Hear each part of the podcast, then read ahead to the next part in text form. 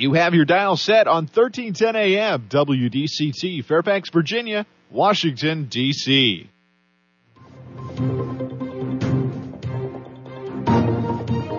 워싱턴과 미국 그리고 세계의 흐름을 짚어보는 라디오 워싱턴의 시사 토크쇼 워싱턴 전망대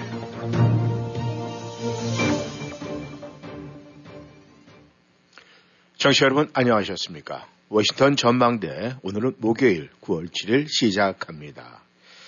청취자 여러분께서는 요즘 인디안 서머를 톡톡히 겪고 있는 요즘입니다. 밤잠을 이루지 못하는 경우가 계속되고 있는데 말 그대로 잠잘 날이 없을 정도로 힘이 들고 있습니다. 그런데 이 세계도 마찬가지인 것 같아요. 곳곳에서 일상에 잠잠한 곳이 없지만은 특히 이 미국과 한국 정치권에서도 끊임없이 음모와 폭로들이 잇따르고 있습니다. 오늘 워싱턴 전망대 끊이지 않고 뒤가 구린 얘기들을 만들어내는 트럼프 전 대통령과 이재명 대표 관련 사안들을 정리해 보도록 하겠습니다. 먼저 우크라이나 전장 소식부터 짚어보도록 하겠습니다. 오늘도 김영일 해설위원 함께 하십니다. 안녕하셨습니까? 네, 안녕하십니까. 네. 아, 먼저 이 우크라이나 전쟁에 어떤 진전과 또 변화가 있다는 소식이 들려오고 있습니다. 어, 떤 소식입니까? 네, 뭐그 대반격이 지지부진했다라고 그랬는데 그래도 조금 나오는 소식들이 조금 진전들이 있다.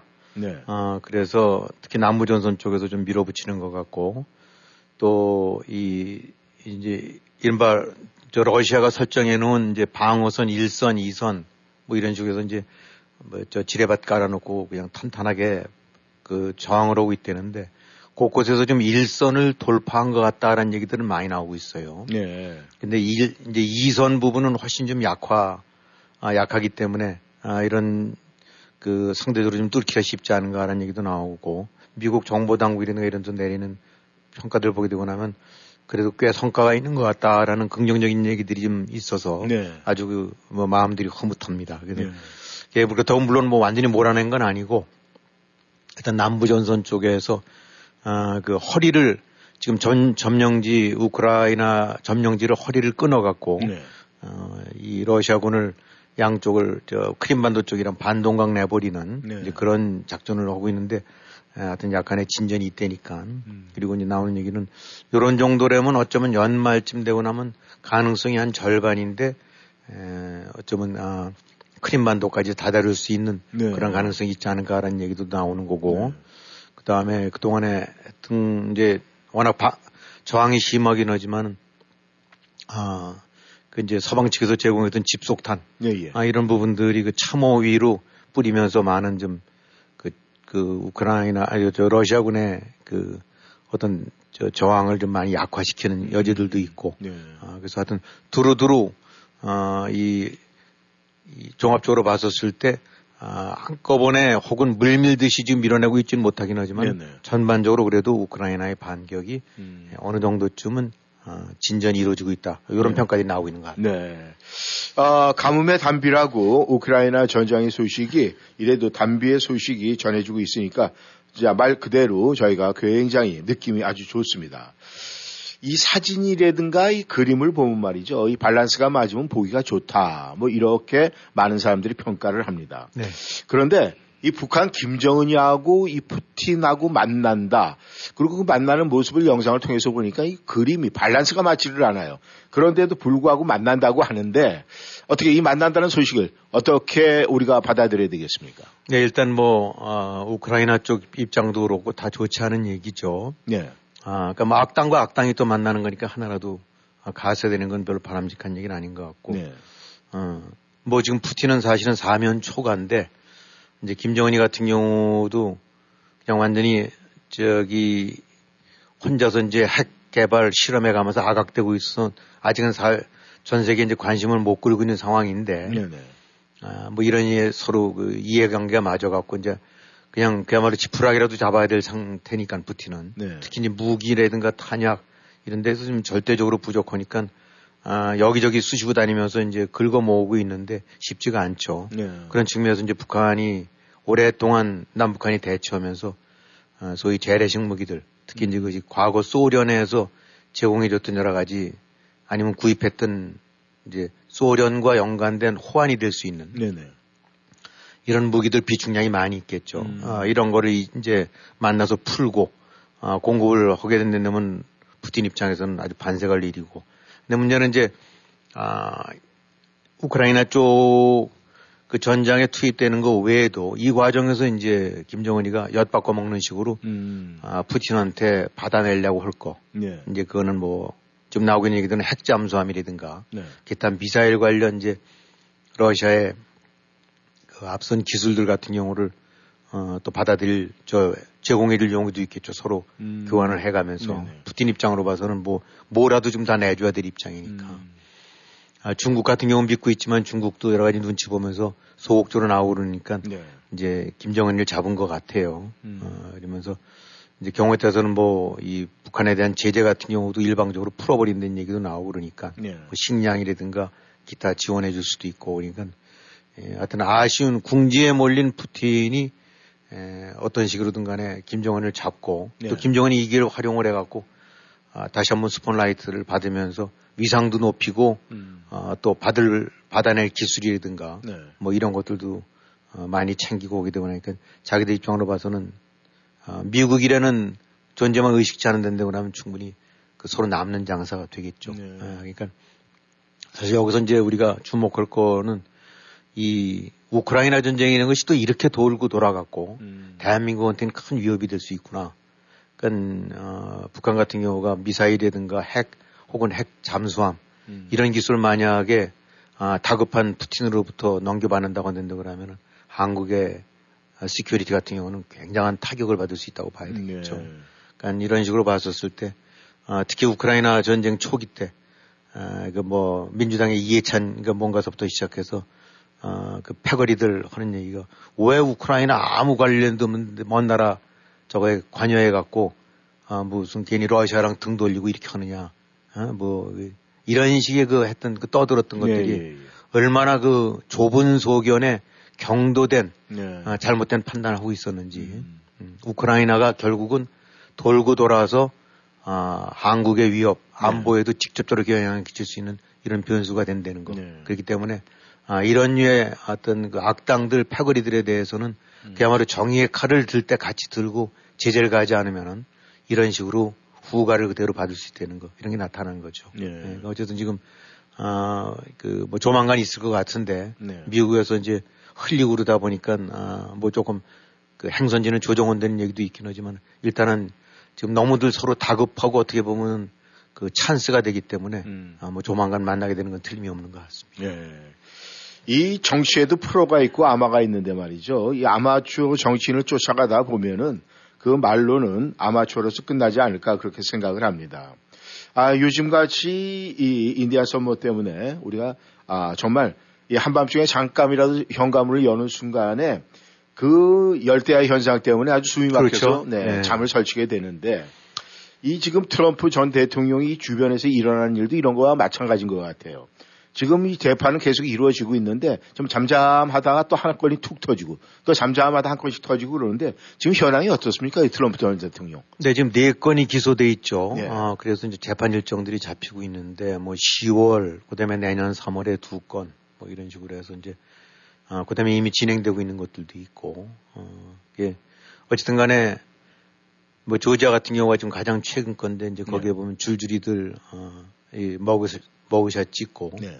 이제 그거 관련 이제 재판 일정 잡고 그러는데 또뭐그 안에서도 이제 얘기들이 이제 달라져 갖고 네. 어느 쪽은 빨리 좀 처리했으면 좋겠다. 음. 예, 이제 트럼프 쪽은 어, 한 2년 미루자 뭐 이런 식의 네. 얘기를 하고 있는데 하여튼 어, 지금 일단은 그 뭐 조작 저 재판 같은 경우는 이제 이제 시작이 돼 갖고 네. 어, 이제 예심 절차라고 해야 될까 이제 그런 것들이 진행이 되니까 이 각가지 이제 이 뭐 진술이라든가 또 각 같은 피고인으로 엮였지만 입장이 다른 네. 이런 것들이 나오면서 어, 내부적으로 분열 현상도 보이고 딴소리 얘기도 나오고 네. 어, 그다음에 이제 트럼프는 트럼프 입장에서 어, 뭐 어떻게든 이제 이거를 거꾸로 활용을 해갖고 네. 머그샷 팔아서 이제 돈 모으듯이 음. 이런 식으로 이제 자기 지지자 모으는 아, 이제 이런 그 그런 거를 이제 삼고 있는데 네. 이제 관련자들 같은 경우에 그래서 뭐 트럼프는 그래도 이제 공화당 내에서 후보 경선 때 아, 이런저런 그 이제 이런 것들이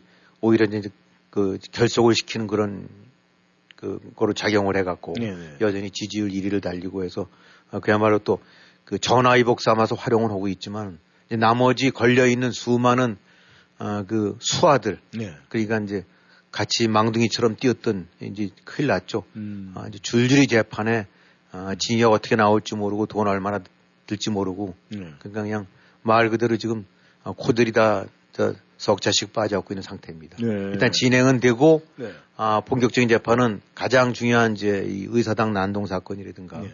조지아 아, 대법 아 저 대선 조 뭐 저기 이 부인 예, 예. 이런 거와 연관된 아, 사법방해 선거방해 이런 것들 같은 경우는 이제 역시 아, 내년 이제 한참 그 어, 이제 그 예시 저 경선이 진행되는 음. 그 시점 본격화되는 그 시점에 이제 지금 열릴 예정으로 있습니다. 예. 이 보통 우리가 일반적인 사람들은 생각을 할 때 말이죠. 네. 뭐 어떤 관련자들 그러면은 제일 위에 우두머리에 형을 먼저 확정 짓고 난 다음에 이제 그 밑에 아, 하수인들이 이제 전전전 이렇게 아, 형을 받게 되는 걸로 생각을 하는데 지금 현재 이렇게 진행되는 거 보면은 이 관련자들이 먼저 지금 중형을 받고 있어요. 그렇죠. 예, 받고 음. 있다가 이제 나중에 결정이 날 것 같은데 지금 이 관련자들 중에서 중형을 받은 경우에 뭐 특별한 케이스가 있습니까? 지금 이제 의사당 난동 때, 아, 그때 연관돼서 전국적으로 이제 그 몰려 들어갔다가 와서 예, 예. 의사당에 몰려 들어갔다가 1100명 가량이 체포가 됐대요. 네. 그 중에서 한 630명이 기소가 됐는데 네. 이제 한참들 다 재판이 진행되고 있겠죠 곳곳에서. 네. 이 중에서 이제 110명 가량이 이미 유죄 판결을 받았대요. 네. 그러니까 앞으로 500명 이상이 이제 줄줄이 재판을 기다리고 있는데 네. 어, 이제 그 중에서 주목할 만한 건 여기 주동자라고 할 수 있는 네. 의사당 난동의 현장 주동자라고 할 수 있는 사람들, 네. 또 Proud Boys라든가 음. 어, 이제 이런 거. Proud Boys 같은 경우는 트럼프가 각별하게 언급을 했었던 건데 네. 기다려라, 음. 아, 준비하고 있어라 이런 식으로. 네, 네. 음. 이게 뭐 징역들이 간단한 저 장난이 나, 나오는 게 장난이 아닌 것 같아요. 네. 아, 15년, 17년 아, 음. 이렇게도 나오고 네. 그러다가 이제 아, 20년짜리도 나오고. 네. 음. 그러니까 이게 우리 뭐 그때 텔레비들 이제 생중계됐을 때 네. 거기서 난리치고 소리치고 앞장서고 뭐뭐 뭐 이런 식으로 했던 소위 이제 주동 주모자들. 네네. 어, 어떤 사람 같은 경우는 저 뒤에 뚝 떨어져 있었기는 했지만 주모자급을 해갖고 징역 20년도 나오고. 네. 근데 이 말이 그렇지 징역 18년, 20년 지금 다들 보니까 30대 후반 뭐 그렇다는데 네. 그야말로 이제 인생 종친 거겠죠. 음. 음. 그러니까 그날 TV라든가 화면 속에서는 득이양양해서 뭐 아주 뭐 V자 그려가면서 설치다가 네. 아 이제 징역 1심 종료되면서 징역 선고 나오니까 아마 다 꺼이꺼이 울었나 봐요. 음. 뭐 나 애 좀 우리 딸저 저 픽업하고 이런 일상으로 돌아가고 싶다. 뭐 음. 내가 잘못한 것 같다. 네. 아뭐 기회를 다시 달라 그러는데 16년 18년씩 때렸으니까 음. 아이뭐 이제 지금 사실상 큰일 난 거죠. 네. 이게 뭐 1년 6개월도 길고 6개월도 길 텐데 음. 어, 그거 설치면서 같이 부안해동했다가 징역 20년가량 썩는다고 하는데 그러면은 그야말로 아주 완전히 배려버린 건데요. 네. 어, 흔한 말로. 어, 근데 여기서 이제 아이러니한 거는 어, 이 의사당 난동의 가장 그 이 핵심 그 이 뭐, 뭐라고 해야 될까 이제 선동 네. 이런 혐의를 받고 있는 아, 이제 이 트럼프 전 대통령 같은 경우는 오히려 뭐 지지율 1위다 뭐 음. 어쩌고 하면서 이제 하고 있으니까 참 아이러니컬한 모습이죠. 네. 아, 그러니까 재판 하나 이런 천백 명들에 대한 이런 재판들이 일일이 뭐 보도되지는 않습니다만 지금 이런 식의 곡소리들이 음. 아, 끊임없이 나고 있나 봐요. 네. 아, 그러니까 한쪽에서는 그냥 그 말에 선동돼 갖고 그 껍적대면서 움직였다가 징역 십몇 년씩 때려 맞고 음. 다른 쪽은 또 여전히 어, 뭐, 1인이 뭐니, 이거려서 또 먹으셔서 돈 벌으니 이러고. 참 세상 요즘이라고 하는데, 네. 그야말로 지금, 아, 이 개판인 상황이 좀 벌어지고 있는 것 같아요. 네. 우리 주변에서도 이렇게 미국 사람들 이렇게 보면 말이죠. 그, 이 충동적인 그런 행동 때문에 순간에 그 감정을 이기지 못해가지고 뒤늦게 후회하고 또 그렇게 후회하면서 어, 나름대로 굉장히 어려움을 겪고 있는 사람들은 이제 주변에서 많이 보게 되는데 아마 이 미국 사람들의 그 성격 자체가 그런 부분이 좀 있는 것 같아요. 아무튼 이 트럼프 전 대통령이 이 모든 사건에 휩쓸렸던 많은 사람들 그렇게 충동적인 감정으로 또 그런데 가담을 했던 사람도 굉장히 많을 것 같은데 그런 사람들이 진짜 말 그대로 저희 속담대로 이 고무신을 거꾸로 신고 있다 뭐 이런 사람들이 네. 있다고 하는데 이제 그런 얘기들 나오고 예. 있어요. 예. 그러니까 지금 이제 아까 말씀드렸던 의사당 난동 때 어떤 직접적인 거긴 현장에 이제 관여됐던 사람들이 한 1100명이라는데 네. 이 사람들 말고 지금 트럼프가 걸려 있는 네 건, 네, 네 개의 기소에다가 죄목이 91개인데 네. 여기에 연관된 사람들이 있단 말입니다. 네. 대통령 비서실장 했던 사람, 측근 변호사, 음. 뭐 그 다음에 선거 참모, 뭐 주변 애들 다 그 측근들이 있지 않겠어요? 그렇죠. 다 줄줄이 이제 걸려든 사람들인데. 네. 일단 여기서 지금 나오고 있는 양상이 의뢰거 이런 걸 하게 되고 나면은 이제 어 하고 어 이거 나 좀 챙겨줘야 되는 거 아닙니까? 아니면 음. 내가 누구 때문에 한 건데 네. 내가 뭐 누구 말 듣고 한 건데 뭐 이런 얘기 나올 수 있는 거예요. 네. 이제 그런 말들이 좀 나오고 있는 거죠. 음. 우선 이제 돈과 연관돼서는 어, 이 아시다시피 미국서 뭔가 소송이 진행되고 이러려면 얼마나 돈이 많이 들겠어요. 네. 이제 줄리아니 같은 경우 대표적인데 뭐 그 사람 뉴욕 시장까지 했었고 전국적으로 날리는 명사였고 변호 이제 검사 출신이고 그야말로 변 변호사인데 네. 최고의 변호사죠. 돈 얼마나 많이 벌었겠어요. 음. 그 지금 아주 완전히 거덜이 나갔고 음. 아, 있는 집도 다 내놓고 지금 그렇다는데 네. 좀 걸려있는 데가 한두 군데가 아니거든요. 음. 트럼프 나파수 노릇하면서 하다가 고스란히 지금 덤태기를 뒤집어 쓴 거예요. 음. 몇백만 불 정도 수준은 아니고 어, 특히 이제 개표 조작 이런 거로 해서 해갖고 억 달러 수준으로 이제 손해배상 청구 소송 받기 때문에 네. 물론 트럼프 저 줄리아니가 억, 뭐 억 달러 규모의 돈을 얻긴 하겠지만 알랄이 다 털리는 거 아닙니까? 그렇죠. 그다음에 이제 당장 재판에 들어가야 되는데 자기가 암만 변호사 하더라도 변호사를 쓸 수밖에 없는 거고 음. 그럼 이게 뭐 이 돈이 무슨 1, 2만 불짜리가 아니란 말입니다. 음. 그래서 가장 스타라고 쓰이는 줄리아니 네. 그다음에 그 측근 변호사들 중에 걸린 사람들 네. 스탭들 음. 뭐 지금 돈들이 쪼들려 갖고 난리인 것 같아요. 네. 그러다 보니까 트럼프 쳐다볼 거 아닙니까? 음. 줄리아니도 줄리아니 아들 보내 갖고 어떻게 좀 안 될까요?라고 했는데 아, 냉정하게 거절당했다는데 음. 기껏 해주는 것이 줄리안이 모금할 때 한번 저기 저 뭐 덕담을 해주든지 모르는지 허마 라는 음. 정도지 직접적으로 돈 대주는 일이 없대요. 네.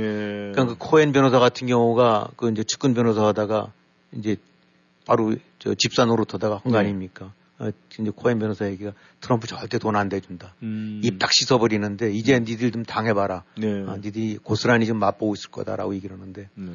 뭐 줄리아니 급은 그런데 보게 되니까 우리가 생각할 때 이 뭐 트럼프 옆에서 이렇게 하게 되고 나면 꽤 참 대단한 사람들로 생각이 되는데 네. 이렇게 나오는 거 보게 되고 나면 어떤 사람은 그 나 이렇게 너무 억울하게 됐으니까 좀 나 좀 도와주셔 했더니 만 육천 불 걷었고 네. 어떤 사람은 오만 오만 육천 불 걷었고 음. 뭐만 육천 불이 적은 돈은 아닙니다만 그래도 그 대선과 연관돼서 이름을 펑펑 날리고 텔레비에 나왔던 사람들인데 네. 그 막상 나 좀 살려주시오라고 했더니 돈 만 불 거쳤다는 얘기는 음. 얼마나 외면받고 있는 거나 마찬가지죠. 네. 그러니까 지금 이 사람들 얘기는 한마디로 내가 나 살자고 물론 자기 이득이 있으니까 했겠지만 음. 음. 어, 나 살자고 한 거 아니지 않느냐. 네. 나 트럼프 저 주장 같이 그 충실히 수행하고 그러니까 이렇게 한 건데 이거 넘어온 거 아니냐. 어, 그러니까 트럼프 개인한테 가서 돈 달래라. 그러니까 아, 그게 아니라, 그게 아니라 공화당이라도 뭐 밀어줘야 되는 거 아니냐. 네. 공화당 입장에서는 그건 아니다. 음. 아, 뭐 이런 식으로 이제 얘기가 나오는 거죠. 네. 아, 그러니까 가장 일차적으로 어, 이제 문제가 내지 이제 당면한 과제들이 바로 각자 재판에 넘겨졌는데, 네. 어, 보스라고 할 수 있는 트럼프는 딱 입시 써버리고 나 몰라라 하고, 뭐 이렇게 그러니까 그렇게 얘기를 했대요. 나 이렇게 많은 줄 몰랐다고. 음...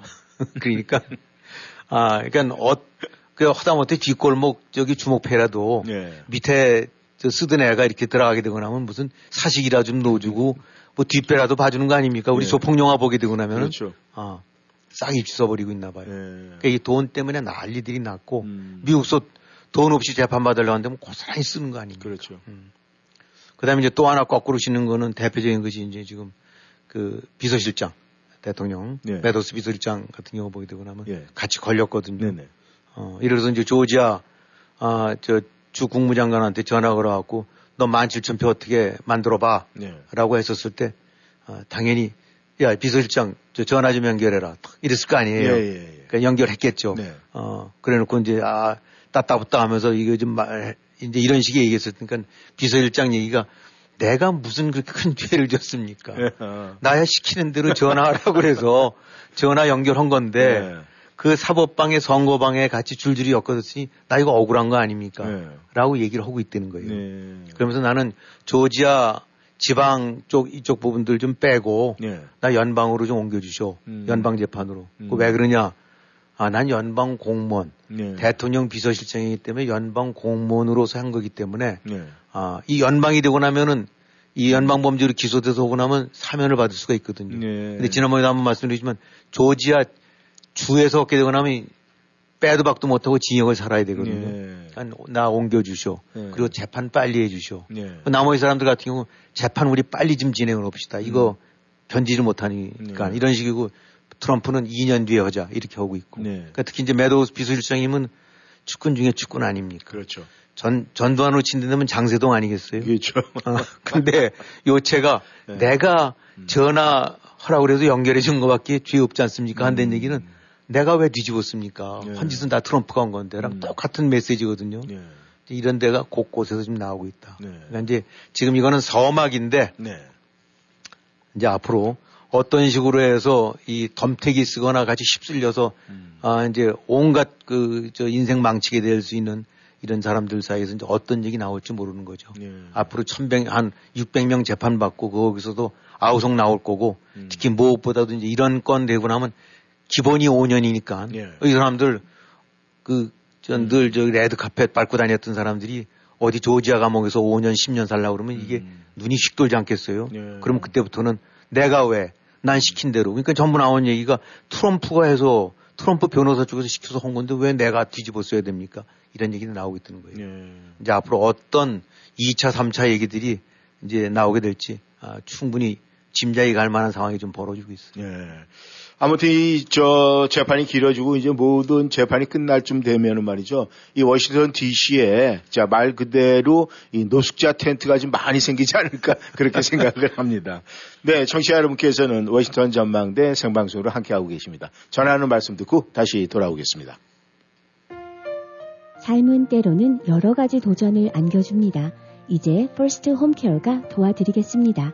저희는 특별한 돌봄이 필요한 모든 순간에 함께하며 가족처럼 헌신하는 마음으로 간병 서비스를 제공합니다. 일상적인 일부터 함께 나누는 소중한 시간까지 First Home Care. First Home Care는 함께 나누는 따뜻한 마음입니다. 571-549-6789 지금 전화하세요. www.firstthco.com First Care에서는 가족같이 함께할 간병인 및 코디네이터를 찾고 있습니다. 본인 능력을 마음껏 펼치고 평생 안정적인 직장을 찾으신다면 바로 연락하세요. 571-549-6789 안녕하십니까. 민자동차 정비의 민병섭입니다. 많은 분들의 성원에 힘입어 꾸준히 성장해온 민자동차 정비가 손님 여러분께 감사의 말씀을 드립니다. 변함없는 손길로 여러분의 차를 제 가족의 차와 같이 보살핀다는 저의 마음을 끝까지 지켜나가겠습니다. 쾌적하고 편하게 차를 맡기실 수 있는 곳 민자동차 정비입니다. 페어팩스 Main Street상의 PNC 은행 건너편 민자동차 정비 703-869-9691 869-9691 안녕하세요. 내처 프로폴리스를 개발한 최연기입니다. 제 아내는 경부암 말기로 쓰러져서 현대의학이 소망 없다고 했지만은 프로폴리스를 먹고 완치가 되었고 많은 암 환자들에게 지금 도움을 주고 있습니다. 암, 당뇨, 혈압, 간질환, 위장병, 심장질환, 폐와 피부질환으로 고생하시는 분들께 Natural 프로폴리스를 권유합니다. 암을 이기는 신비의 천연 항생물질 Natural 프로폴리스는 자연 건강의 집에서만 구입하실 수 있습니다. 703-333-5066, 333-5066, 자연 건강의 집. 맥도날드에서 요가하고 있으면 눈에 띌까? 무슨 소리야? 내가 거기 커피랑 아침 제일 좋아하는 거 알지? 잘 알지. 거기다 요가까지 되면 맥도날드에서 내 morning routine을 다 해결할 수 있단 말이지. 맥도날드에서 아침을 제대로 맞이하세요. 오전 11시까지 아무 사이즈 아이스 커피가 단 99전입니다. 고소한 Sausage McMuffin with Egg도 2불 79전에 함께 즐겨보세요. 가격과 참여 여부는 다를 수 있습니다. 다른 오파와 함께 적용 불가하죠. 빠라빠빠빠.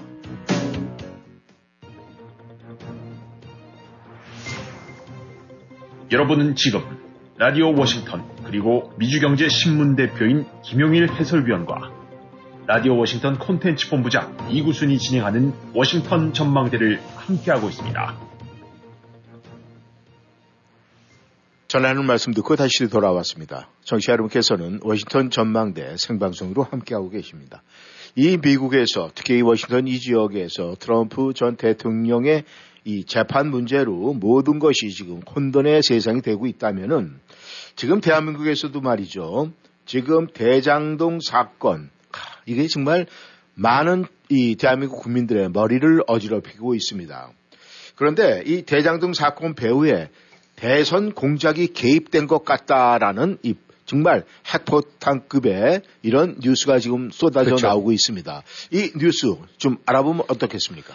네, 뭐 대장동 사건 하면 그 사실 자체 규모만 하더라도 암만 지방 권력 어 이제 이재명 경기도지사 시절에 한 거긴 네. 하지만 뭐 냄새가 펄펄 나는 것들인데 아직 이제 어, 한참 뭐 규명 중에 있죠. 네. 어, 마무리가 안 되는데 그거 자체만 하더라도 어 그야말로 어, 지방 권력이 해먹은 아, 이런 사건으로선 역대 초유의 사건인데 네, 네. 어떻게 보면은 그 몇천억보다도 훨씬 더 어, 이그 문제를 그 큰 문제를 안고 있는 네네. 대선 공작이 어, 조작이 이제 개입된 것 같은 얘기들이 좀 나오고 있습니다. 그 하여튼 뭐 내용들 다들 언론 보도에 아시긴 하겠지만은 이 소위 대장동의 사건의 그 이제 관련 주목은 핵심이 이재 저 이재명이가 아니라 네, 그거와 연관된 뭐 대출이 있었는데 그 대출을 어, 눈 감아 저눈 감게 해준 사람이 네. 어, 당시 이제, 어, 이제 윤석열 후보 대통령 음. 후보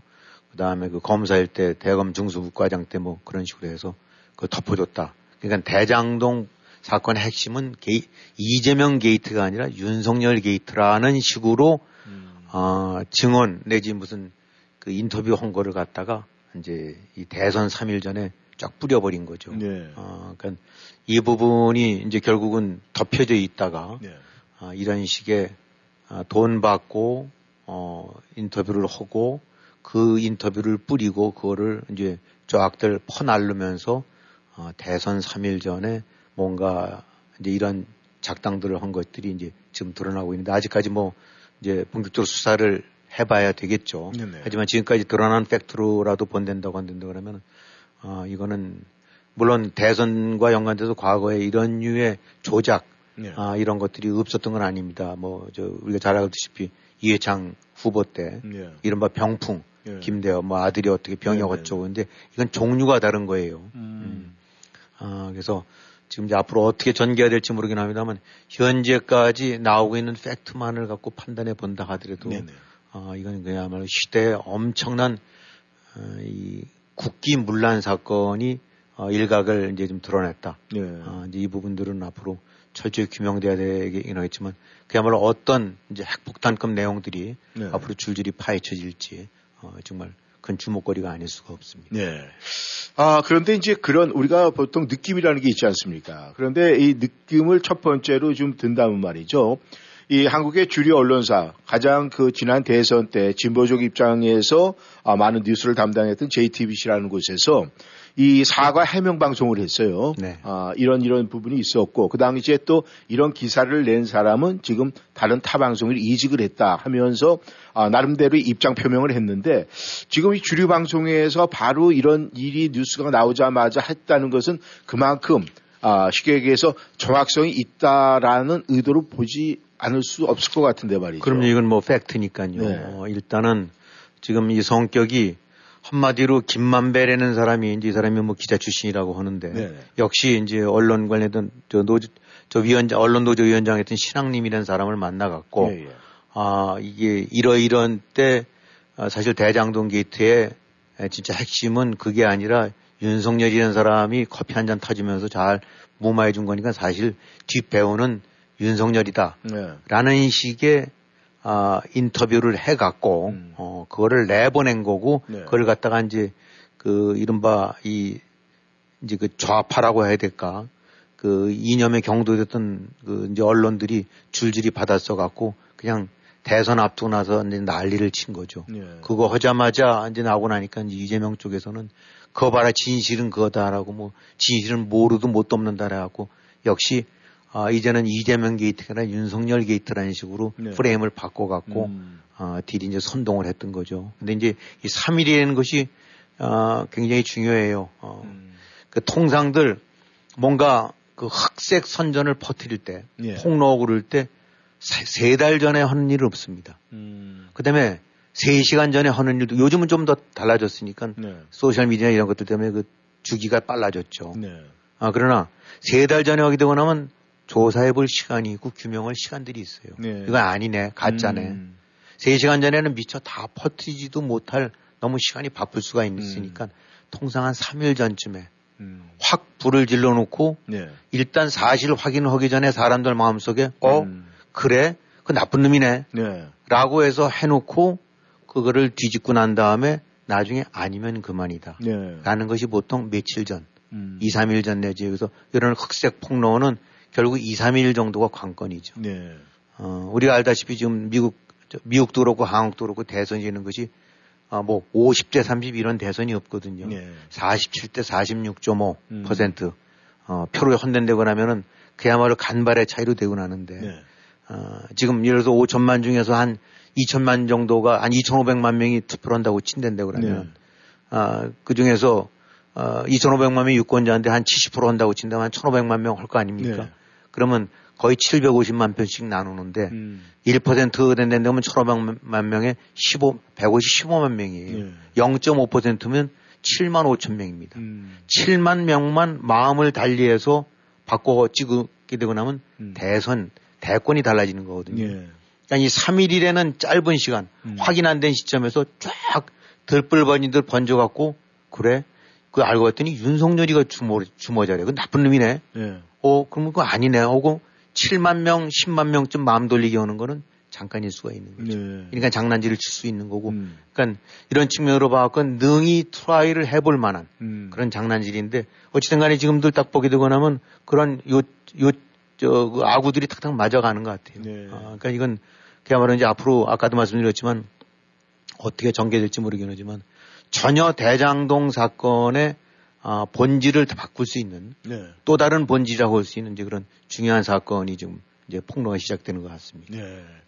어, 아무튼 이것이 나름대로 지금 현 여권에서도 크게 생각을 하는 게 어, 윤석열 대통령이 그 인도네시아 G20이 뭐그 순방 가기 전에 의례적으로 여기에 대해서 입장문을 이제 발표를 하고 떠났는데 아, 이제 그 지금 나온 이 말씀이 이 앞뒤가 지금 맞아 들어간다 이렇게 말씀을 하셨는데 어, 지난 대선 때 이 이야기가 아, 말 그대로 이제 전해지기 시작하면서 이 국민들의 그 여론의 그 추이가 지금 정확하게 지금 김현이 말씀하신 대로 그렇게 굉장히 좁혀져 가는 것을 아, 확인할 수 있다. 뭐 이런 이야기도 지금 나오고 있습니다. 그렇죠. 그렇다면 지금 이제 이 모든 것이 이제 시작인데 말이죠. 가장 문제는 어, 윤석열 대통령과 함께 어, 대적을 했던 이제 이재명 측의 어떤 뭐 어차피 포스트는 이재명이니까 거기에 대응과 무슨 해명이 있을 듯한데 말이죠. 지금 나온 건 있습니까? 그 우리가 흔히 말하는 대로 이제 어디 그 저기 갓 바꿔 쓰지 말라고 오해나무 밑에서 그런 얘기 하지 않습니까? 예. 오해받을 짓 하지 말라. 네. 근데 하여튼 아직은 모르겠어요. 지금 예단입니다. 함부로 예단해서는 안 되겠죠. 네. 능히 심증은 가고 여러 가지 구린내가 펄펄 나지만은 네, 네. 어, 어쨌든 간에 확인해서 팩트가 드러나지 않는 이상은 일방적으로 매도할 수는 없어요. 네. 그러나 이제 짐작은 할 수 있죠. 네. 어, 사람의 대응을 봐갖고. 우리가 그전에도 제가 한번 그 예를 든 적이 있습니다만 형사 콜롬보라는 거 나이 드신 분들은 잘 알 텐데. 네. 이 사람이 점쟁이가 아니라 형사 콜롬보가 범인을 잡는 관점은 어떤 사건이 일어났을 때 누가 상식에서 조금 벗어나는 행동을 하는가. 음. 가장 누구든지 봐도 납득할 수 있는 선이 아닌 거를 오버하거나 네. 이런 게 누군가 속에서 이제 심증을 굳혀가면서 좁혀 범인으로 좁혀가는 건데 네. 거기서 이제 지론이라는 것은 죄를 짓고 나면 어딘가가 비상식적이고 약간 납득할 수 없는 네. 어, 이제 이런 행동들을 한다라고 하는데 지금 이재명 측의 대응 같은 거 보게 되고 나면 아, 뭐 본인은 물론 펄쩍 뛰겠죠. 아, 뭐 난 모르는 일이라고. 음. 당연히 모르는 일이라고 할 거라고 하는데 아, 앞으로 공교롭게도 보게 되고 나니까 그 뭐 여당 쪽에서 밝힌 거 보니까 이재명 그 대표 쪽에서 그때 나왔던 그 여러 가지 댓글이라든가 뭐 이른바 소셜미디어를 싹 지워버렸대요. 음. 이거 나오자마자 그 다음날 득달같이 봐라 진실은 아 뭐 이게다 이거다라고 네. 오고 난 다음에 진실은 뭐 속일 수 없다라는 식으로 해서 그냥 음. 그냥 불 붙듯이 이거를 했던 그 댓글들 같은 경우들을 네. 싹 지워버렸다는 거예요. 음. 뭐 그러나서 왜 지웠냐 하니까 뭐 그런 특별한 뭐 이유 같은 거 없이 뭐 어떻게 이제 말을 얼버무렸나 본데 네. 어, 뭐 이제 그거 하나 갖고 이자매 연결이라는 거는 너무 비약이긴 하지만은 네. 작은 행동 같긴 하지만 나타나는 이제 이런 그 대응들 보게 되고 나면은 음. 이제 얼마만큼 아, 아 지금 문제가 있는가를 이제 짐작해 볼 수 있는 거죠. 네. 그러니까 현재로서는 어쨌든 간에 아, 뭐 관여된 것도 없고 네. 모르는 소리다라고 한다긴 하지만은 궁극적으로 이제 이거는 피할 수가 없겠죠. 음. 아, 이, 이 일련의 모든 것들이 관여자가 아, 이 단순하게 한두 명이나 하수인들이 움직인 것 같지는 않고 네네. 네. 어, 민주당 같은 경우도 보게 되고 나면은 이거 입장 바꿔서 그 반대 의견가 났던 데인데 그러면 그야말로 지금 뭐 저 오염수라고 주장하면서 광화문에 나간 것도 일상적으로 나가는데 지금 광화문이 아니라 대한민국 전 여의도서 시작해서 다 덮고 다녀도 시원찮은 일인데 네. 지금 꿀 먹는 벙어리 모양 가만히 있거든요. 음. 음. 왜냐하면 지금 드러나고 있는 팩트들이 뭐 할 말이 없으니까 음. 이걸 반박할 수 있는 입장이 아닌 거고 네. 어, 명백하게 냄 자기네들이 봐도 의심을 살 만한 이런 행동이 그러니까 음. 지금 입국 다물고 있어요. 음. 뭐거를 밝혀라는 얘기도 아니고 그냥 어, 그냥 그, 그, 그야말로 입을 꽉 물고 음. 아무 소리를 못 하고 있는데 네. 어, 지금 대응으로 봐갖고 어, 모든 거를 뭐 추측은 해서는 안 되긴 하겠지만 현재 나타나고 있는 이쪽에 이제 반응들 보게 된다 그러면은 아 이게 뭔가가 이제 올 것이 왔구나 내지 아, 도저히 이제 자기네들 입장으로 봐서는 어, 그야말로 황당한 아니 황당이라기보다 이제 거대한 이제 저 지금 쓰나미가 몰려오는 거나 다름없다로 이제 판단할 것 같아요. 예. 이 지금 이 이제 시작이긴 합니다만 음. 하나씩 하나씩 드러나는 것들이 너무나 많은 냄새를 피우고 네. 또 너무나 많은 것들을 이렇게 그 추측을 갖게 할 수 있는 의구심을 가질 수밖에 없게 하는 네. 그런 요소들이기 때문에 그렇죠. 네. 아, 이 모든 요즘 세상에서 이 뉴스라는 것이 모든 국민들의 관심사가 되고 또 그 뉴스를 만들어내는 이제 언론사들의 그 중요성이 많이 대두가 되는 요즘 세상인데 말이죠. 지금 미국에서도 트럼프 대통령과 함께 했던 그 측근들이 아, 김 의원님께서 말씀하신 대로 고무신을 거꾸로 신는다. 이런 표현을 하셨었는데 지금 이 한국에서의 언론도 보면은 말이죠. 뭐 한통 속이다. 라고 어, 못을 받고 얘기를 한다면은 지금 고무신을 바꿔 신는 그런 언론들이 아, 속속 나오지 않을까 그런 생각도 들긴 하는데 우리 김 의원님께서는 그래도 대한민국의 주류 언론인으로서 좀 어떻게 보십니까 이런 문제에 대해서? 네, 일단 이 사건 보게 되고 나면 당사자의 해명이라는 것이 얼마나 그 허접스러운 해명이냐. 네. 김만배라는 사람이 뭐 신앙님이라는 사람을 네. 그 뉴스타파라는 뭐 그냥 알기 쉽게 유튜브라고 그냥 해버리죠. 예, 예. 아, 그런데 만나서 했다는데 15년 전인지 20년 전인지 좀 만났다가 만난 그때 만났다는 거예요. 네네. 그래서 본인 말로는 사담인 줄 알았더니 그냥 이리저리 얘기한 것 같더니 그것이 덜컥 인터뷰로 나갔더라. 네. 그러면서 만나서 신앙님이라는 사람이 썼던 책을 세 권 사면서 한 1억 6천만 원을 줬다. 음. 어우, 너무 좋은 책 같아서. 네. 책값 하나에 15,000원이면 한만 배쯤 준 건데. 네. 아, 허구한 날 같이 머리 맞댄 사람도 아니고 15년 전이지 20년 전이쯤 했다 만난 사람을 네. 그 만나서 한마디 나눈 것이 인터뷰가 나왔고 음. 책값으로는 만 1억 6천만 원 주고 나왔다. 이게 상실이라는 것에 부합이 되느냐. 네. 아. 그러니까 지금 이제 이 관련자들의 대응을 보게 되고 나면 아, 아, 그러네. 말이, 말 들으니까 그럴듯하네. 그 음. 그 조리가 있네. 뭐, 뭐라고, 뭐, 뭐, 문제 삼기가 좀 어렵네. 라는 거라면 괜찮은데, 네. 하나하나 하는 해명들이 보게 되고 나면, 그게 말이 되냐? 그게 그, 그 그게 네, 네 생각엔 그게 말이 통할 것 같냐? 음. 라는 식의 반응들이 나오고 있어요. 예. 어. 그래서 지금 요, 요건은 뭐냐면 김만배가 신앙님을 만나서 한 것이 뉴스타파라는데 방송이 되고 나니까 그 다음 날부터 음. 오마이뉴스, 경향신문, 뭐 JTBC, 음. 서부터 MBC, KBS 해갖고 줄줄이 아 이것이 대선 보도로 나왔다. 예. 그러니까 아 이런 부분들 같은 경우가 이 과정 속에서 어, 언론들이 얼마나 지켜야 될 금도 음. 어, 이런 것들이 있는 부분인데 예. 예. 그야말로 그냥 그냥 나팔수 모냥 그대로 전해버린 거죠. 예. 어, 근데 이게 얼마나 민감한 사안입니까? 음. 지금 개인에 대한 이런 문제도 아니고 예. 그야말로 대선판에 걸려 있는 가장 중요한 두 후보가 관련된 일들인데 예. 아, 어떤 유튜버가 하나 한 부분들 같은 경우를 그냥 줄줄이 해갖고 음. 어, 그냥 여과 없이 네. 그대로 방송했고 뭐 나중에 말씀드리긴 하겠지만 당사자는 그런 일이 없다라고 내가 만난 건 윤석열이 아니라 박모래는 검사라고 했는데도 그거 싹 깔아뭉개고 네. 그냥 윤석열이 만났대더라. 음. 그래서 도장까지 이 저 쭉 올려나왔고 서명까지 올려나왔고 누구든지 화면을 보게 되고 나면 저 윤석열이 한 거구나 네. 라는 느낌을 갖게끔 한 어, 화면 네. 캡처 같은 거 이런 것들을 한 거죠. 아 그러니까 아, 이게 어느 정도좀 황당한 얘기냐라고 한다는데 그러면 음. 예를 들어서 네. 아, 지금 뭐 바이든이랑 이제 저 트럼프가 미국서 다시 붙게 될 가능성이 있습니다만 네. 뭐 알기 쉽게 봤을 때 뉴욕 타임스나 뭐 워싱턴 포스트, CNN 이런 데 같은 경우는 다 어떻게 했는지 트럼프에 등을 돌리고 트럼프보다는 바이든 쪽이 됐으면 하는 네. 민주당 쪽이 됐으면 하는 그런 언론이라고 봐야 되겠죠. 예, 예. 근데 아 그거를 아 어디 저기 저 유튜브 하나가 네. 아, 얘 트럼프가 알고 봤더니 뭐 저 살인 사람을 죽였다는 것 같아. 음. 딱 이렇게 해서 대선 한 3일 전쯤에 예. 이렇게 했더니 뉴욕 타임스, 워싱턴 포스트, CNN이 일제히 어디 보도에 따르면 트럼프가 사람을 죽였댔더라. 그것이 뒤늦게 밝혀진 것 같다. 음. 라고 보도를 했다고 가정을 했을 경우 예. 그것이 용납이 될 수 있겠는가. 음.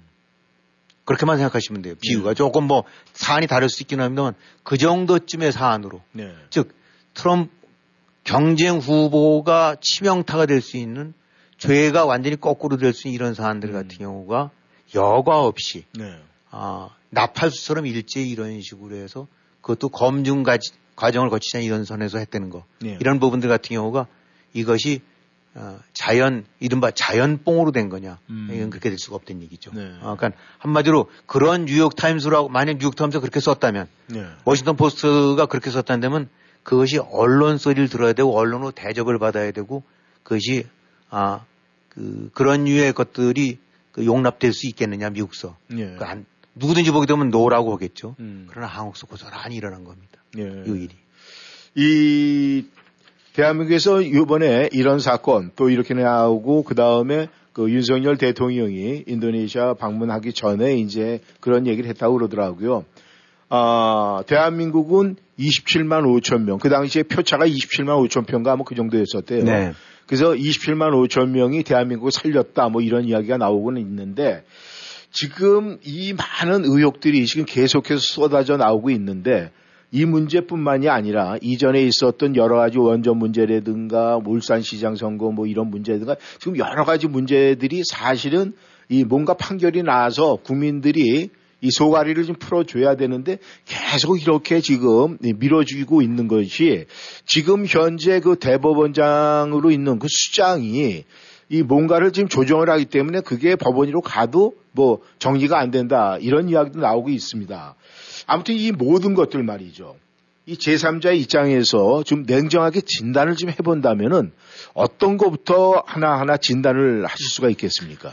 네, 하여튼 지금 이 사건이 처음에 말씀드렸던 대로 어, 사법 이제 수사당국에 의해서 그다음에 재판 과정을 해서 완전히 밝혀진 게 아니니까 네. 어, 함부로 예단해서는 안 됩니다. 네. 그럴 것 같다라는 식은 피해야 되겠죠. 네. 그러나 현재까지 드러난 팩트들만을 갖고 한번 우리가 그 한번 진단을 해본다고 한다는데 그러면 네. 어, 우선 이 사건 성격이 이제 완전히 달라질 수밖에 없다. 음. 아, 그동안에 이제 이재명, 김대, 저, 저기 대장동 이런 사건 같은 경우 이 사실 저는 수천억 원의 비리가 연관돼 있는 것 같고 했, 었지만은 음. 아, 문재인 정권 때 예를 들어서 그 서해 공무원 사건, 네. 아, 그다음에 월성 원전 중단 사건, 음, 네. 그다음에 울산 그 시장 그 조작 저기 동원 사건 네. 이런 것들엔 못 미친다라는 얘기를 제가 한번 말씀드린 적이 있었어요. 네. 그러니까 지방 권력의 경제 자범이다 이재명 범죄는 훨씬 더 큰 게 문재인의 죄다. 아, 왜냐하면 그건 국기를 흔든 죄이기 때문에. 라고 얘기를 했었는데 이 대장동 성격이 바뀌어야 될 것 같습니다. 네. 대장동 몇천억 원도 큰 죄이긴 하지만 네네. 이거는 그거를 타고 넘는 훨씬 더 중대한 대선이라는 이런 거를 조작과 장난질을 통해서 네. 뭔가 시도했다는 건 이건 민주주의 근간을 아, 부정하는 네. 아, 그런 거를 훼손하는 국기 문란 사건으로 봐야 되기 때문에 네. 대장동 사건의 본질적인 어떤 결을 이제 좀 음. 달리해야 될 것 같다라고 저는 생각을 하고 있고 네. 이 점을 하나하나씩 이제 좀 짚어본 보면 시점 아까도 말씀드렸지만 대선 3일 전에 느닷없이 인터뷰를 해갖고 네.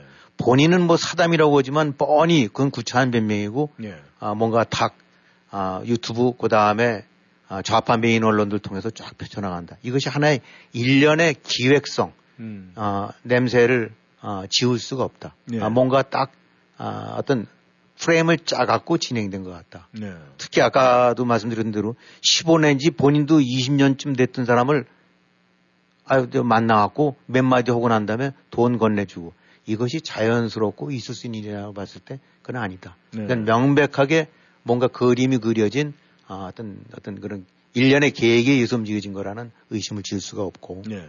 보도 자체도 뉴스타파랜드 나오자마자 좌파 언론들이 일제히 퍼부었다 그냥 음. 아, 가감 없이 퍼부었고 무조건 아, 이런 식으로 몰아갔다. 네. 듣는 사람 입장으로 봐갖고는 어 이거 그렇겠네라는 생각이 들게끔. 음. 그 다음에 딜이 퍼나르는 게, 아, 뭐 보게 되면 무슨 추천 이런 것도 있지 않습니까? 예. 이거 보게 되면 일, 읽은 사람보다 추천하는 사람이 더 많았던 얘기는 이거는 작동을 했던 얘기다 뭔가가. 음. 음, 퍼트려라, 예. 이거를. 예. 아, 어딘가 사정탑에서. 음. 그 다음에 이재명 측의 반응 보게 되고 나면 즉각 댓글을 달면서 그, 것이 나왔을 때 난리를 치다가 이 문제가 아, 딱 등장되고 나니까 쏙 들어가 버렸다. 음. 지워버렸다. 음. 그왜 저 프리고진 같은 경우 지금 그 비행기 떨어진 것 같고 이게 푸틴이 헌건이 안에 이런 얘기 나오지 않습니까? 예, 예. 그팀 그럼 그렇게 된다면 떳떳하되면 사고 현장 고스란히 보존해서 국제조사하자. 음. 아 이건 완전히 기체 결함이다. 예. 라고 해야 되는데 불도저로 밀어버렸다는 거 아닙니까? 예. 현장을 싹 음. 어, 댓글 싹 지우고 소셜 미디어에 내렸던 얘기는 불도저로 민 거랑 똑같은 의욕을 살 만한 행동을 한 거죠. 네. 떳떳하면 왜 그러겠습니까? 네, 맞습니다. 그 다음에 이제 언론사 보도들 태도 이거 보게 되고 나면은, 음. 아, 이게 제일 큰 문제예요. 음. 어, 어떻게 보면은, 어, 이재, 이재명이라는 사람도 문제긴 하지만은, 이 기자가 되고 난 다음에 기자가 뭐 좀 여러 가지 뭐 사회적으로도 이렇게 손가락질 어떻게 많이 받는 일도 어, 있는 거 잘 알고 있습니다. 네. 그러나 어쨌든 기자라는 데 몸담았던 사람들은 거의 그 생명처럼 가장 네. 우선적으로 받는 교육이 뭐냐? 음. 아, 팩트입니다. 팩트를 확인하고 써라. 음. 그 다음에 같이 또 부, 가된 얘기가 뭐가 있냐면은, 아, 그 반대 입장에, 아, 이 체크를 해라. 음. 이것은 움직일 수 없는 네. 가장 근간이 되는 아, 언론의 생명이자 기자의 본질이에요. 네. 어, 지켜야 될 네. 룰. 자, 근데 이런 얘기가 나왔다. 즉, 팩트 확인과 반론권. 음. 이거는 단순하게 현장 기자는 물론이고 그 위에 책임자, 우리가 흔히 이제 언론사에서는 데스크라고 합니다. 네네. 네. 사회부장, 뭐 음. 정치부장. 그리고 부장을 갖다 데스크라고 그래요. 네. 데스크. 그 다음에 총괄 데스크라고 하는 것이 국장입니다. 네. 편집국장 혹은 음. 보도국장. 그 다음에 그 이후에 이제 편집인, 발행인 뭐 이런들이 네. 있죠. 그거는 기자뿐만이 아니라 데스크, 국장, 발행인, 편집인, 사장, 네. 사주까지 모든 한테 부과되는 의무입니다. 네. 팩트를 확인했나, 반론권을 보장했나. 네. 자, 만약에 어떤 사람이 앉아 있다가 야 어느 재벌회장이 지금은 없어졌지만 무슨 간통을 저질렀대. 네. 이걸 툭 썼다고 한번 가정을 해보세요. 네. 그런 얘기 올라왔었을 때, 어, 그 광고 많이 주는 회사인데, 큰 재벌인데, 음. 그걸 갖고 오냐, 그러냐? 혹은 현장 기자가 이렇게 해서 어디 뭐 간통죄로 걸렸던 것 같습니다. 그럼 써. 라고 할 정신 나간 데스크 아무도 없다. 음. 정신 나간 기자 없다. 예. 확인해봐. 음. 잘못된다면 우리 문 닫는다. 예. 덤택이 다 쓴다. 재벌회장의 간통 사건 정도만 돼도 눈에 불을 켜고 예. 어, 또 그런 정도 사건이라 하더라도 기자가 처리 못 합니다. 예. 아, 신문사라든가 저 이런데 언론의 보도 현황을 보게 되고 메커니즘을 보게 되고 나면은 예. 기사를 쓰는 건 기자지만은 예. 그 기사에 대한 게재와 판단은 위에서 옵니다. 데스크. 예. 그럼 이런 것들을 갖고 아 즉각 기자가 내자고 해서 그렇게 내는 것이 아니에요. 네. 부장이 보고 데스크가 보고 국장이 보고 다 체크했냐 확인해 보고 난 다음에 거듭 2차, 3차, 4차의 확인 과정을 거쳐서 다 문제가 없습니다라고 내는 겁니다. 네. 자, 그런데 이게 아 대선을 흔들 수 있는 네. 대선 상대방 대선 후보가 대장동 게이트의 주역이다라고 하는 이런 이건 그야말로 핵폭탄급 사안이에요. 네. 자 이거를 어느 기자가 듣고 왔다고 만약 가정을 합시다. 네. 근데 이것도 듣고 온 것도 아니고 음. 어느 유튜브에 나온 거예요. 네.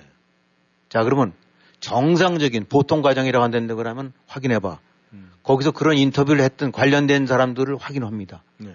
어. 그러고 난 다음에 봤더니 진짜 같아요. 음. 진짜 같습니다. 그럼 당사자 밤, 저 반론권 들어봐봐. 네. 그럼 윤석열은 후보한테 해야 되겠죠. 네. 이런 얘기인데 당신 맞습니까? 어. 그래 놓고 나서 2중, 3중, 2차, 3차에 할친 것들을 하고 네. 이런 정도 사안이 되면 말이죠. 네. 어, 기자나 어, 데스크급, 부장급, 국장급에서 처리 못해요. 음. 이건 직보사항입니다. 네. 편집인, 사장, 음. 사주한테 직보합니다. 음. 왜냐하면 나라가 흔들 수 있는 거기 때문에. 네. 잘못하면 신문사나 방송국 문 닫을 일이거든요. 네. 그걸 어떻게 감당합니까? 음. 근데 여기서 웃기는 거는, 아, 기자한테 만나갖고 아니라고 했다는 거예요. 음. 30분 넘게 어, 내가 만난 사람은 윤모가 아니라 박모라는 아니라고 했는데도 음. 거두절미하고 윤모인 것처럼 하고 나갔다. 네. 이게 바로 한국 언론들이에요. 음. 자, 그러니까 이 얘기는 뭐냐면은 아, 일개 기자가 일개 부장이 관여된 것이 아니라는 얘기죠. 네. 어. 음. 그리고 이거는 아, 위에서 이렇게 쭉 봐갖고 어, 체크해라고 한 것이 아니라 그렇게 해라라고 한 거라고 봐야 된다는 네. 거죠. 그러니까 어, 단 3시간이라도 기자를 노소를 해본 사람이면 압니다. 음. 아, 이거는 기자가 장난칠 쓴 정도 사안이 아니고, 음. 아, 그야말로 1년에 아, 네트워크가 움직인 고도의 에, 뭔가가 기획돼서 같이 움직인 그런 사건으로 봐야 된다. 음. 아, 그러니까 아까 제가 뉴욕타임스라는 예를 들었듯이 네. 이런 언론 보도를 어, 용인해야 되느냐. 음. 이건 있을 수가 없는 얘기. 그러니까 이 네. 얘기는 뭐냐면 아, 지금 김만배라는 사람이 인터뷰를 하고 신앙님이라는 사람이 뭐 뉴스타판 거에서 하고 네. 그다음에 뭐 어디 뭐 저기 MBC 혹은 경향신문 뭐 JTBC에서 기자가 해서 보도해서 했던 데인데 그런 소위 말해서 잔챙이들이 관련된 문제가 아니란 얘기죠. 네. 김만배는 그냥 하수인으로서 표면에 나선 거고 네. 신앙님이도 하수인이고 네. 그 기자도 하수인이고 음. 더큰 선이 눈에 보이지 않은 아, 그런 선이 있다. 더큰 음. 것이 있다. 아, 그러니까 이 결국은 여기서 주목할 거는 아, 이것이 지금 아직까지 규명은 안 되긴 했지만은 네. 보도 메커니즘상 봤을 때 네. 언론 보도의 어떤 흐름으로 봤었을 때 절대로 아, 이 용인 보도될 수 있는 사안이 아니다. 음. 이거 왜냐하면 기본적으로는 그 인터뷰한 사람, 음. 반론, 네. 그다음에 당사자 주장이 전혀 반영 안 돼 있고, 네. 그러니까 그냥 일종의 나팔수 노릇을 하면서 밀어붙인 거지. 음. 언론의 가장 기본이라고 할 수 있는 팩트 체크, 음. 반론권 보장, 그에 따른 충분한 확인 과정 이런 것들이 없이 그냥 퍼날랐다. 음. 일제히 뭔가 저기 딱 신호 받듯이. 음. 자, 그래 놓고 아까 이제 뭐 말씀하신 거 보니까 사과했다라고 하는데 네. 그 사과가 그게 그 사과가 받아들일 만한 일, 그것이 용인 낼 만한 일이냐. 음. 자, 이건 핵폭탄급이에요. 네. 예를 들면은 적절한 비유가 될지 모르겠습니다만 러시아 쪽에 무슨 핵무장이 저 핵미사일이 쏜고 뭐또 이런 식이 있어 갖고 이쪽에 미국의 핵 관련 담당 사관이 핵 단추를 눌려버려 저 핵미사일 옵니다. 저 우리도 저 핵미사일 쏴야 됩니다. 라고 만약에 했다고 했어요. 음. 근데 진짜는 실제로 미국이 핵미사일을 쐈다. 네. 이제 이 보도한 것이 핵미사일을 쏜 거나 다름없는 정도급의 엄청난 일을 저지른 거죠. 네. 근데 나중에 봤더니 이런 식으로 나오니까 뭐라 그러냐면 야, 그 우리는 그 저 사과 그 핵담당 사관이 보니까 뭐 저쪽에서 쐈다 그래서 쏜 건데 어 그렇게 된 거냐? 어. 그러고 나서 걔는 제대했어. 어. 그, 난잘 모르겠다. 핵 미사일을 쏜 주체가 핵 사관이 그 담당 사관이 단추를 눌렀 게 아니란 얘기죠. 네. 미국 대통령만이 누를 수 있는 네. 거다. 그러니까 이 보도는 네. 기자도 아니고 부장도 아니고 국장도 아니고 음. 언론사 총 책임자가 결정하고 고뇌 끝에 내릴 수 있는 음. 그런 류의 사안이지. 예. 그래 놓고 난 다음에 아, 그 기자가 관뒀다. 음. 아, 뭐, 그러니까 그 얘기는 아까 얘기한 대로 그 친구 제대했어. 라고 해서 미국의 책임이 면해질 수 있는 거냐. 음. 아니란 얘기죠. 자, 여기서 우리가 주목할 거는 예. 이 문제는 어, 얼마 전에 이 저 트럼프 전 대통령 같은 경우 리코법이라는 거로 걸렸어요. 예, 예. 어, 주지아 검찰 때. 예. 리코법이라는 건 뭐냐면 조폭들, 음. 아, 마약 내지 이런 범죄자들을 했을 때 수개를 처벌하는 법입니다. 예. 어, 뒤에서 엄연히 그 살인을 사주했음에도 불구하고 증거가 잘 안 나타나는데 음. 근데 관여된 사람들은 무지개 많고 1년에 하나의 조직이 움직이고 네트워크가 움직였다고 판단되는 거에 다 엮여서 같이 적용하는 것이 리코법이에요. 음. 그래서 트럼프가 지금 거기에 적용돼 있습니다. 예. 여기서의 가장 요치는 뭐냐면 이런 일련의 흑막과 음모 행동들이 가장 이걸 통해서 최대 수혜를 얻을 수 있는 사람이 누구냐. 음. 그것이 바로 마피아 범죄자 두목이거든요. 예. 그럼 여기서 답이 나옵니다. 이렇게 됐을 때 누가 이익을 보느냐. 음. 묻지 않아도 이재명이라는 사람이에요. 음. 그러니까 이거는 한국판 리코법으로 본댄다고 그러면은 예. 거기에 관련됐던 수계에서부터 시작해서 예. 거기 동조가 아니라 자청해서 언론을 포기했던 언론인이라거나 언론사라는 걸 포기하는 행태를 했던 그런 언론기관들. 예. 그 다음에 관련됐던 정치인들. 이 모두가 다 리코법으로 적용을 해서 줄줄이 단절을 해야 된다. 아, 그러니까 이건 한마디로 아, 이, 이 사건은 이제 앞으로 얼마만큼 이제 밝힐지 모르긴 하겠습니다만 지금까지 드러난 거로만 봐갖고도 네. 한국의 정치와 언론이 그야말로 양아치 수준이다. 음. 어, 그리고 이렇게 해놓고 난 다음에 나 기자요, 나 언론사요라고 문 닫아야 된다. 네. 바로 그런 걸 그대로 보여주는 가장 수치스럽고 시대의 사건이 지금 발생한 것 같다. 네. 지켜봐야 될 것 같습니다. 네, 교수님 수고하셨습니다. 아무튼 이 녹취록이 안전보험일까 아니면 보장보험일까 하는 그런 의구심이 듭니다. 네, 청취자 여러분 오늘도 워싱턴 전망대 함께해 주셔서 감사합니다. 저희는 다음 시간에 다시 만나겠습니다. 네, 수고하셨습니다. 네, 수고하셨습니다. 안녕히 계십시오.